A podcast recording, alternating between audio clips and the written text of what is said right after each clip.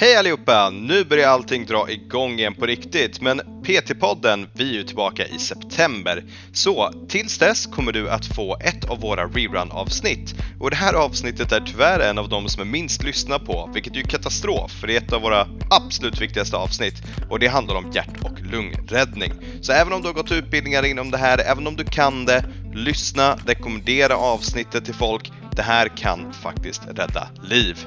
Så allihopa, vi kör igång med denna direkt. Varsågoda.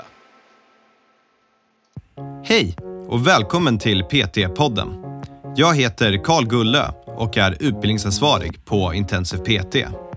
Vi har utbildat personliga tränare sedan 2012 och vill hjälpa så många människor som möjligt till en aktiv och hälsosam livsstil.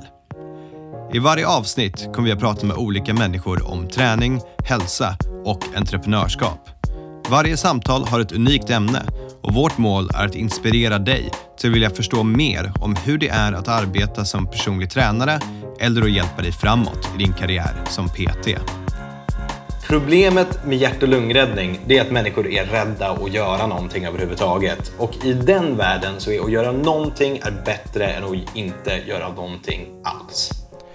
Dagens tema är hjärt och lungräddning. Och hörni, jag ber inte om mycket, eller jag ber om ganska mycket, men just nu ber jag verkligen om en viktig sak. Det här avsnittet handlar om liv och död. Vi kommer självklart göra det lite roligt, men det handlar om liv och död.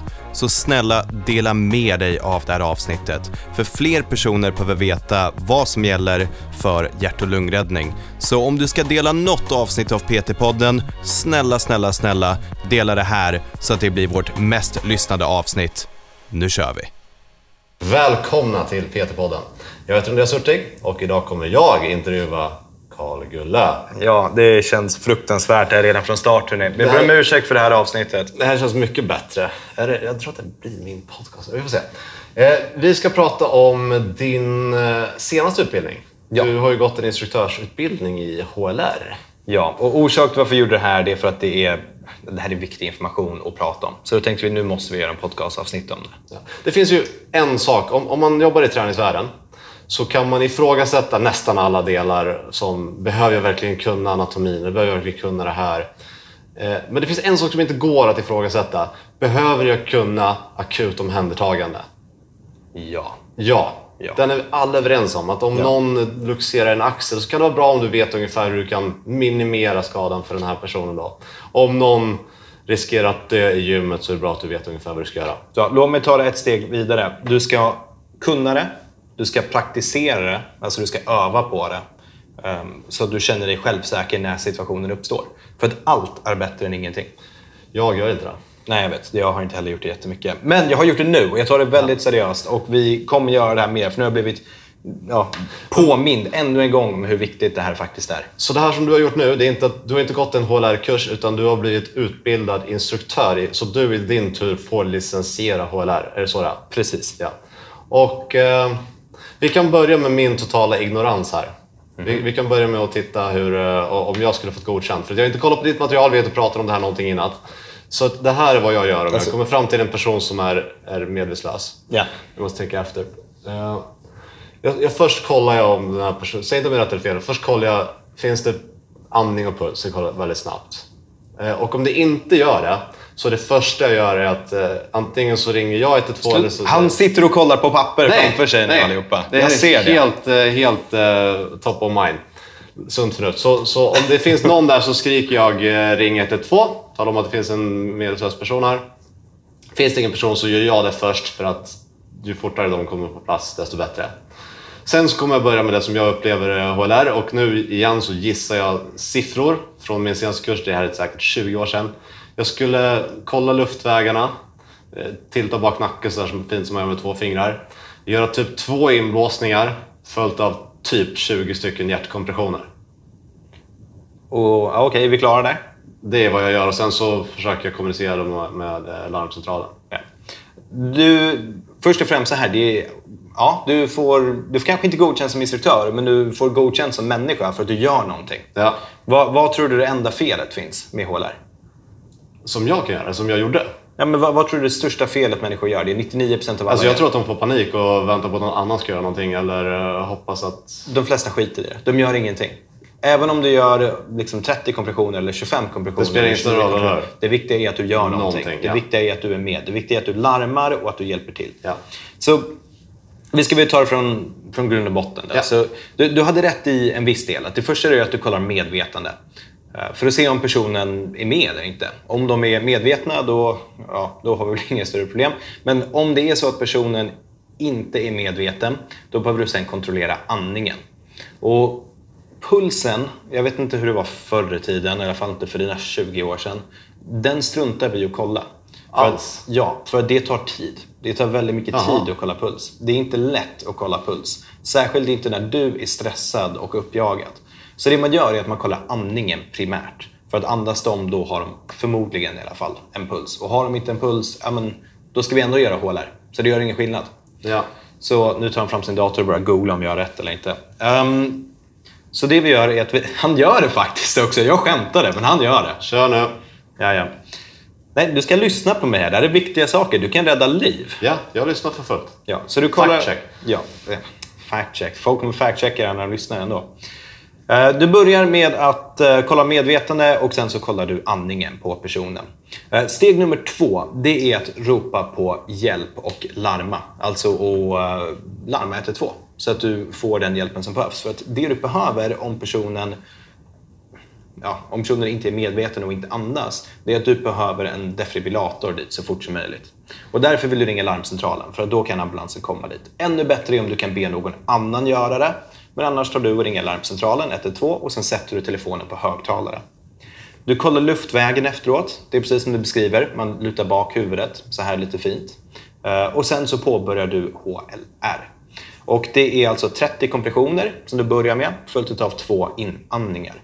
Och det här upprepar du tills du får hjälp, helt enkelt. Tills det kommer någon. Du bara fortsätter och fortsätter och fortsätter. Och sen förhoppningsvis så antingen kommer ambulansen eller så kommer en person med en defibrillator, för det är det du behöver för att kunna resuscitera den här personen. Så då tar du den och den är liksom, det finns massa olika men de följer alla samma princip. De har en bild på sig. Och så tar du de här två plastgrejerna som finns och sätter den på personen. Sen så kommer den då själv automatiskt ta reda på behöver den här personen få en stöt eller inte? Så den kommer säga efter en stund, efter du har satt fast den och samtidigt som gärna någon annan faktiskt sätter fast de här ehm, padsen på personen så fortsätter du med HLR. Sen kommer den säga släpp personen. Då släpper du personen. Den kommer räkna. Nu ringer Andreas telefon mitt i avsnittet också. Det Det här- är ingen som hör. Ja, men du får inte en Får jag egen podcast. Eh, maskinen kommer tala om för dig om du ska ge en stöt eller inte. Ibland gör den det automatiskt och ibland så behöver du klicka på en knapp. Men maskinen pratar med dig hela tiden. Den talar om för dig vad den vill att du ska göra. Så du behöver släppa personen då. Den kommer säga släpp personen. Då är det bra att signalera till dem i din omgivning att de inte ska röra personen. Du klickar på knappen, du ger personen en stöt. Sen kommer den säga fortsätt med hjärt-lungräddning eller så kommer den säga att den är klar. Typ. Den plockar hjärtfrekvensen då. Precis. Ja. Eh, Förmodligen ska du fortsätta med hjärt-lungräddning efteråt och så kommer den fortsätta liksom, säga släpp personen, nu ger vi en till stöt. Så den kommer ladda om sig själv. Kan jag skjuta det här om personen har en befintlig hjärtfrekvens? Du kan inte göra fel. Hjärtstartaren talar om för dig vad det är den ska göra. Den vad- kommer inte göra det. Vad händer om jag skjuter på en person som faktiskt har en puls? Ja, det är väl inte det bästa i världen, men det händer inte. Det går inte. Med hjärtstartare så går det inte att göra. Okej, vi kommer lägga upp en video när jag försöker tjuvkoppla en sån här pokal. Tjuvkoppla är ett annat ord. Det är liksom nyckelordet i allt det här. Ehm, det är ungefär det. Men det som är viktigt, det är framförallt nummer ett. Larma 112 så att du får hjälp. Om du har en person omkring dig, säg åt den personen gå och hitta en hjärtstartare. För det måste du ha. Nummer tre. Starta HLR. Jobba 32, alltså 30 kompressioner, som förmodligen ska vara djupare än vad du tror. Eh, och sen två andetag. Andetagen däremot är inte alls lika djupa som man tror. Det är liksom en liten pff som man andas ut. Det är inte den här ta in all luft du bara kan och andas in i personen. Det är ganska lite luft ändå. Men bröstkorgen ska höja sig. Det kan man använda som riktmärke. Eh, fortsätt tills du får hjärtstartaren, koppla på den och sen lyssna på instruktionerna. Om ambulansen är på väg, eh, vilket den förhoppningsvis är, och du börjar få en folksamling, eller att ni är flera personer, då är det väldigt bra om du kan skicka iväg människor. För att dels om den här personen vaknar upp och du har massor människor omkring dig, det är inte så jävla kul för den personen. Men framförallt, skicka iväg människor så att de kan gå och hjälpa ambulansen att hitta dit den ska. För oftast kan det vara kanske en komplicerad väg om du är inne i ett omklädningsrum på en idrottshall. Då tar du fem personer och ber dem bilda ett led så att ambulansen kan hitta rakt in. Och vad, vad, är, vad är anledningen till att personer ligger på marken så här avsvimmade? Ja, det vet jag inte. Det kan vara vad som helst. Vad, vad, har vi för, vad för statistik? Har vi någon? Nej, det är så bra kan jag inte det här. Det, det, det handlar liksom om, det, det, kan vara precis vad som helst som har hänt. Men det, det som är viktigt, det är den här kombinationen mellan att de har tappat medvetande och inte andas. Ja. Eh, Om det är så att de har tappat medvetande... Nu ska vi se om jag får det här rätt. Ja, om det är så här att de har tappat medvetande men andas. Då kommer du helt enkelt lägga dem i sidoställning istället. Då behöver du inte göra HLR. Nej, då, då är man ju dum i huvudet om man gör är. Nej, då är man inte dum i huvudet. Man kan ha tagit fel. Du tror att du kommer ta sönder en person om du gör HLR? Om de kan andas? Nej, men jag undrar hur en person som andas... Nej, men du vad kanske som inte... händer om jag Nej, men så här, HLR. problemet med HLR är att folk är rädda för att göra det. För man är rädda för att göra någonting fel. Och då kanske du kontrollerar andningen lite snabbt. Men du är så här, fan andas han, andas han inte? Jag är lite osäker.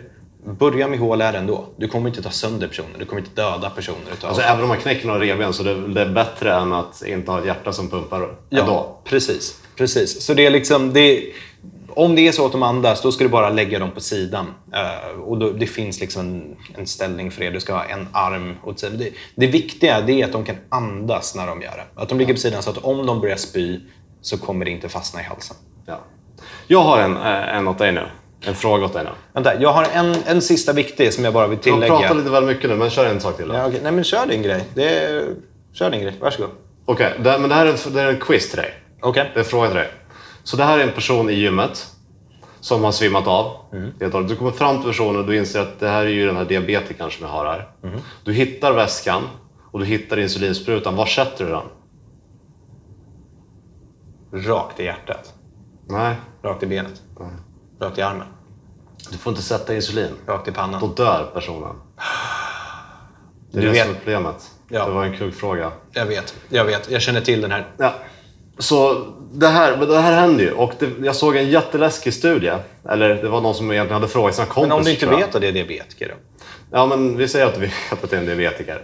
Eh, En del märker ju till och med att det står, man har ju liksom identifikation att de är diabetiker. Så det, det är en av två saker som kan hända. Antingen har du fått i dig för mycket socker och då behöver du insulinspruta. Är det ett troligt scenario i gymmet? Nej, inte jätte. Så det, det kommer inte vara så. Då är alternativet, har du fått i dig för lite socker? Det är större troligt Det är större. scenario. Och då ska ju då den här personen ha socker. Och den här personen då som hade gjort den här självstudien då, som hade frågat vad hade du gjort? Hade du gett mig insulin eller hade du gett mig eh, socker? Så hade hälften av eh, de här människorna hade dödat personen. De hade dödat honom för att de inte känner till det här. Så kom ihåg det, hittar ni en diabetiker i en miljö som den personen inte har överätit socker, då ska de inte ha insulin, då ska de ha socker. Det här är liksom bra prov. Om du hittar en person på Dunkin Donuts versus inne på gymmet. Ja, det är lite skillnad på de två situationerna. Eh, men det, det är väl väldigt sällan att, eh, att en sån situation kommer, kommer dyka upp. Men det är ju verkligen eh, på liv och död direkt. Och det kan ju faktiskt vara du som är ansvarig för att den personen dör. Mm. Jag vet inte vad man får straff för det känns som vållande till annans död för, av Så orsaken till varför jag egentligen inte tycker om att du har med det här i det här avsnittet och överväger att edita bort det, Som vanligt. som 90% av det du säger, Ja. eh, det är att problemet med hjärt och lungräddning det är att människor är rädda att göra någonting överhuvudtaget. Och i den världen så är att göra någonting är bättre än att inte göra någonting alls. Så därför när vi tar det här exemplet då med, liksom, med insulin så kanske folk blir lite rädda att göra någonting. Ser ni någon som är medvetslös och överväger, ska jag göra HLR? Ska jag gå dit och kolla hur är läget med den här personen? Gör det. Lyssna inte på Andreas som sitter här och pratar. Nej, men jag säger ju gör också. Ge dem socker. Det kanske börjar med HLR och sen mata i dem socker. Ja, typ. Nej, men, Insulinspruta skämt, åsido här, så det här är viktiga saker. Det är, det är seriösa saker. Du kan inte vara seriös. Han ler när han säger Jag det. försöker så gott jag kan för att det här är, det är liv och död. Det är viktigt att man kan det här och eh, jag vet att jag har varit för dålig. Jag, teoretiskt så skulle jag vilja göra ett okej jobb men praktiskt har inte jag tränat på det här på flera år. Nej, och det som alltid förvånar mig varje gång jag får öva det är att man ska slå med... Liksom, när man gör kompressionerna så är det mycket hårdare än vad man tror. Ja. Eh, Det ska ju vara mellan bröstvårtorna kan man tänka, till exempel. Det är hårdare än vad man tror. Eh, Kompressionerna är snabbare än vad man tror. Det är mycket, mycket jobbigare än vad man tror också. Eh, Man blir rätt sliten efter två, tre minuter. Jag vet att det vi fick veta var att räddningspersonalen har som regel att de får max göra två, tre minuter tills de byter person. För att det blir för jobbigt för dem. Det är i alla fall ett riktmärke som de försöker ha. Eh, visst var det så att du gick den här utbildningen både för vuxna och för barn? Ja, det stämmer. Skiljer det någonting? Ja, det gör det. Och det var faktiskt det här jag ville lyfta upp när det gäller barnen. Då. Ja. Um, när du har barn, alltså 0 till 1 år, uh, då är det viktiga att du börjar med inblåsningar. Så med vuxna, då börjar vi med våra kompressioner. Men med barnen, och det gäller primärt bebisar, men också upp till puberteten, men där är det lite svårare att differentiera. Där är det så mycket viktigare att man syresätter kroppen. Så där ska man alltid börja med fem inblåsningar istället. Det är egentligen det som skiljer sig. Okej. Annars så, eh, själva hålären, den gör det som vanligt. Du, men då är det så här, bebisar är ju små. Så du kan inte ta din hand och bara trycka ner liksom. Så då får du ta två typ pekfinger och mittenfinger och så sätter du det vid, ja, mellan bröstvårtorna och så trycker du ner med dem. Eh, Det är den stora skillnaden. Men med barn, börja med inblåsningar. Ja.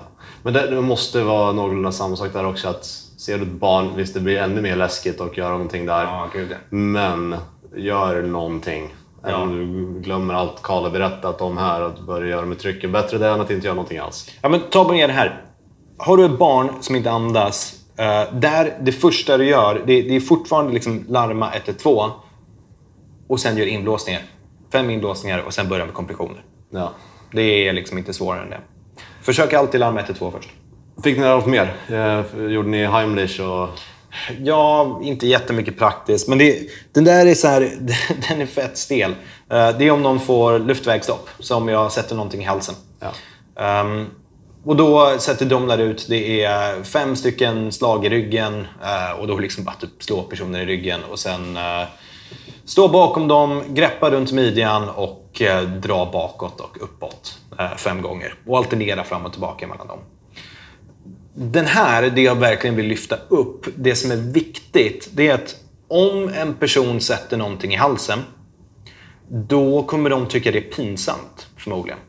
Och det kommer oftast inte börja med att de blir blå. Det börjar, säg att du sitter på en middag och de sätter någonting i halsen. Då börjar det med att de kanske börjar hosta. De kanske börjar tycka det känns jobbigt. De vill inte störa under middagen, så de ställer sig ofta upp och går därifrån. Är det en bra sak, tror jag? Det låter, låter inte som det bästa man kan göra. Nej, men det är ju det folk gör. Men Ja. De tänker när du har satt i halsen, man vill inte störa och man tror inte man kommer dö. Så om du märker att någon börjar få det här beteendet, följ efter dem. Slå dem i ryggen. Ja, slå dem, slå dem i ryggen. Följ efter dem. Följ efter dem. Om de hostar, om de är kapabla till att hosta, be dem fortsätta hosta. Det är jätte, jättebra. För då kan Och då är det ju luft som rör sig åt något håll om de kan hosta. Precis. Och då är förhoppningen att när de hostar så antingen går det upp eller ner på något sätt. Ja. Eh, Så den är väldigt viktig. Följ med den personen. Låt dem inte gå och låsa in sig i en toalett för att de tycker det känns pinsamt. Låt dem inte göra det. Du får ta ansvar för den personen vid den situationen. Jag har hört eh, att man också, man, vi säger att Ha- Heimlich funkade, jag vet att den personen har satt i halsen. Eh, att du kan testa att blåsa ner det i lungorna också. Det krävs ganska mycket tryck. Ja, men det, det går. Nah, jag, det, det är inte det jag hade gjort. Nej, nej, vi säger att vi gör den här Heimlich, personen tappar medvetande. För du kan nog förmodligen inte göra den personen över medvetande för det kommer ganska mycket panik eller lite annat. Så tappar medvetandet. Jag hade nog testat. Nej, rekommendationen om eh, personen tappar medvetandet som inte kan stå upp, det är att om de kommer på golvet, då börjar de med HLR. 30 kompressioner och två inandningar. Ja, precis. Men då ska du ju blåsa ner i alla fall. Så Ja, men det ska du göra med HLR ändå. Ja. Ja. det är bättre än ingenting. Och det kommer definitivt hjälpa dem för att de, ja, du kanske kan lyckas syresätta dem och i alla fall få hjärtat att fortsätta pumpa upp blod. Så det är bra. Och jag ska aldrig sticka hål i halsen och låta dem andas genom halsen. Precis, och du ska aldrig försöka undvika att sticka hål på människor generellt skulle jag vilja säga. Bra huvudregel, stick inte hål. Stick inte hål på folk. Jag, jag hade någon till viktig sak. Um, Om HLR? Nja, ja, men om luftvägsstoppen. Eh, men det kan inte ha varit så viktigt, för jag har lite svårt att komma ihåg vad det är.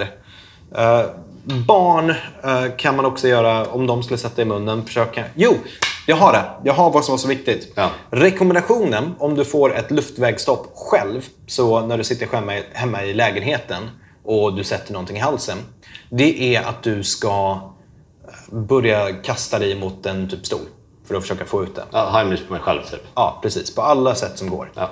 Är det bra, tror du? Ja, jag hade gjort så. Du har gjort så. Ja. Och det har funkat? Jag lever. Du lever? Det är tveksamt om det är sant eller inte. Men, så det funkade. Hur lång tid tog det? Eh, alltså fortfarande så pass mycket. Jag väntar ju in i det sista. Verkligen försöker hosta eller andas eller någonting sånt Ja. här. Tills jag börjar få panik och då gör man ju en Heimlich på sig själv med, med handen eller whatever. Ja.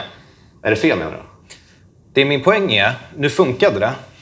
Om det inte hade funkat, Du är död. när kom nästa person hem? Eller bodde du själv då? Ja, det är nog själv. Var det här under något av de roliga tillfällen när du inte hade några vänner? Eh, ja, oftast funkar det inte när man gör det på sig själv. Du hade tur. Så vad kan jag göra? Spring ut. Gå, var inte hemma. Om du märker att det börjar hända, eh, Eh, ta dig ut i trapphuset. Ta dig ut i eh, trädgården. Ta dig ut någonstans.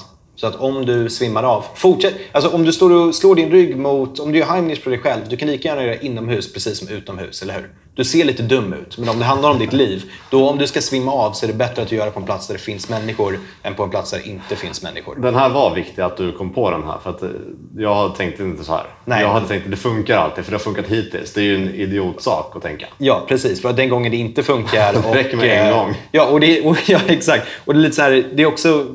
Om du vet att din eh, andra halva ska komma hem efter en halvtimme, men det är liksom, det är en halvtimme, you're dead. Ja, men det är ganska död Ja. efter någon minut. Och jag, jag menar, även om du vet att de, kommer, de börjar ut och hämta posten, de kanske står och pratar med grannen. Spring ut. Så fort du känner att det sker, spring ut. Så att du kan göra det här på dig själv. Ja, läskigt. Ja, men jag tror de flesta kan relatera det så att det är halsen. Det är inte kul. Nej, det är lite panikkänsla. Ehm, det är det. Jag har ätit pasta och så, så här fastnar det fram och Pasta? tillbaka. Ja, men så har det så här runnit upp och ner längs halsen så att ni andas. Och liksom, nice. ja, nej, det, nej, det är inte gott. Jag gör det alltid med lakrits och det är så gott så jag orkar inte tugga. Jag vill bara Jag tror bara sväljer.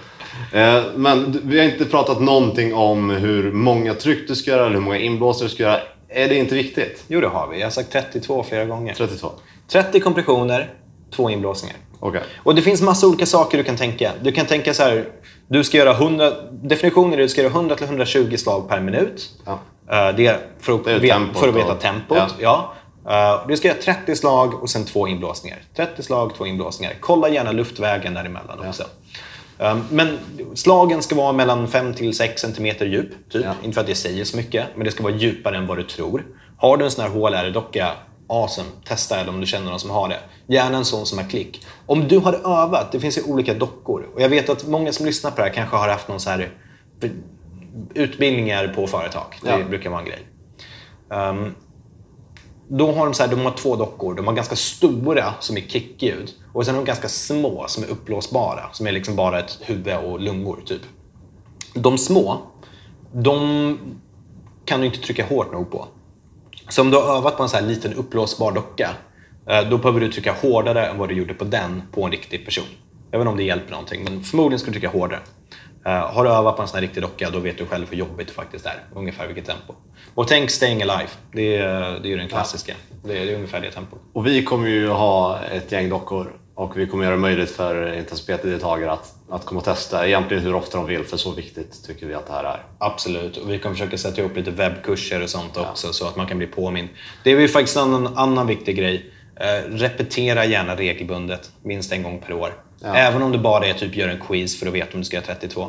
Tror att det spelar någon roll om man gör 27 kompressioner. Nej, alltså jag gjorde ju färre. Jag gjorde 20 eller vad jag sa nu. Ja, det är väl kanske inte jättebra. Men alltså, det, it doesn't matter. Gör någonting. Ja. Och om du inte är säker på HLR, alltså om du hittar en person, du har lyssnat på det här podcastavsnittet, du hittar en person som är medvetslös, du kontrollerar deras andning, eh, de, kan, de andas inte, du har larmat 112 men du är där själv. Påbörja din halvdanta HLR för att den är bättre än ingenting. Ja. Kompressioner, i 30 stycken, inblåsningar 2, samtidigt som du ropar på hjälp. Då ska du fråga någon som kommer, kan du HLR? Om du känner dig inte alls säker på det. Eller slå på högtalaren och fråga eh, larmcentralen. Ja, det är väl egentligen det. Det är en bra idé. Och försök byta människa kanske. Alltså efter två, tre minuter kommer din kvalitet bli mycket sämre. Så försök kanske cirkulera. Jag har en grej som jag eh, har hört som jag tror stämmer för att logiken bakom det är eh, logisk. Och det är att vi, vi andas ju in och eh, det, det behövs kraft men personen kommer ju andas ut det här själv. Och då ska vi ju ha det här gasutbytet. Det har ju hänt då förhoppningsvis annars funkar någonting inte alls. Så att då att du tar bort ditt huvud från utandningsluften och andas ny luft och sen andas in igen. Eller hur? Visst, visst måste det vara bättre att göra så? Ja, ja. absolut. Du, eh, dels för att det är jobbigt för dig, så du vill gärna ha så frisk luft som möjligt. Ja. Eh, Det du pratar om nu, för jag tror inte ditt exempel var jättetydligt. eh, När du gör de här inblåsningarna till personen, ehm, dels ta det lugnt. Det är din vila. Du måste inte stressa. Andas in. Titta på personens bröstkorg. Se att den höjer sig lite. Den är bra. Det, är liksom, det ska inte vara så här att det exploderar upp. Du ska inte ta i allt vad du kan. Du kommer förmodligen inte ta i för mycket. Det värsta som kan hända om du tar i för mycket, det är kanske att de börjar spy. Och det är nasty. Men då är det bara att torka av och fortsätta. För det handlar om liv och död. Gör det bästa du kan. Eh, det är det värsta du kan göra. Men annars, du ska inte blåsa så jävla hårt. Bröstkorgen ska gå upp lite. Sen tar du din mun och tittar liksom uppåt ifrån personen och andas ny syrerik luft. Och så fortsätter du. Ja.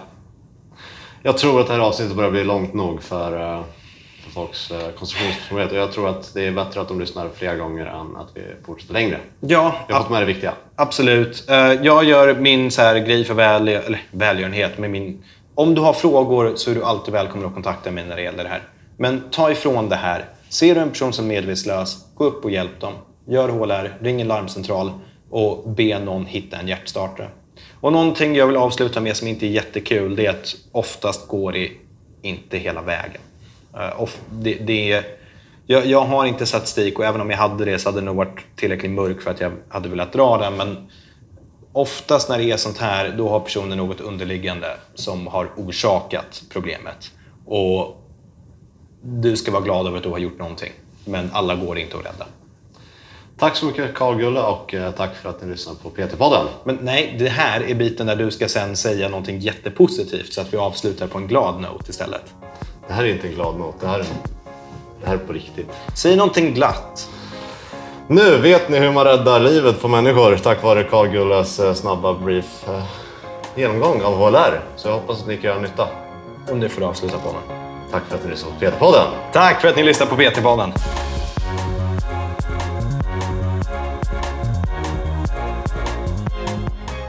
PT-podden är producerad av Intensiv PT. Om du vill veta mer om våra utbildningar och gå med i nätverket av framtidens personliga tränare, gå in på www.intensivpt.se. Vi har kursstarter varje månad och du kan studera helt i ditt egna tempo.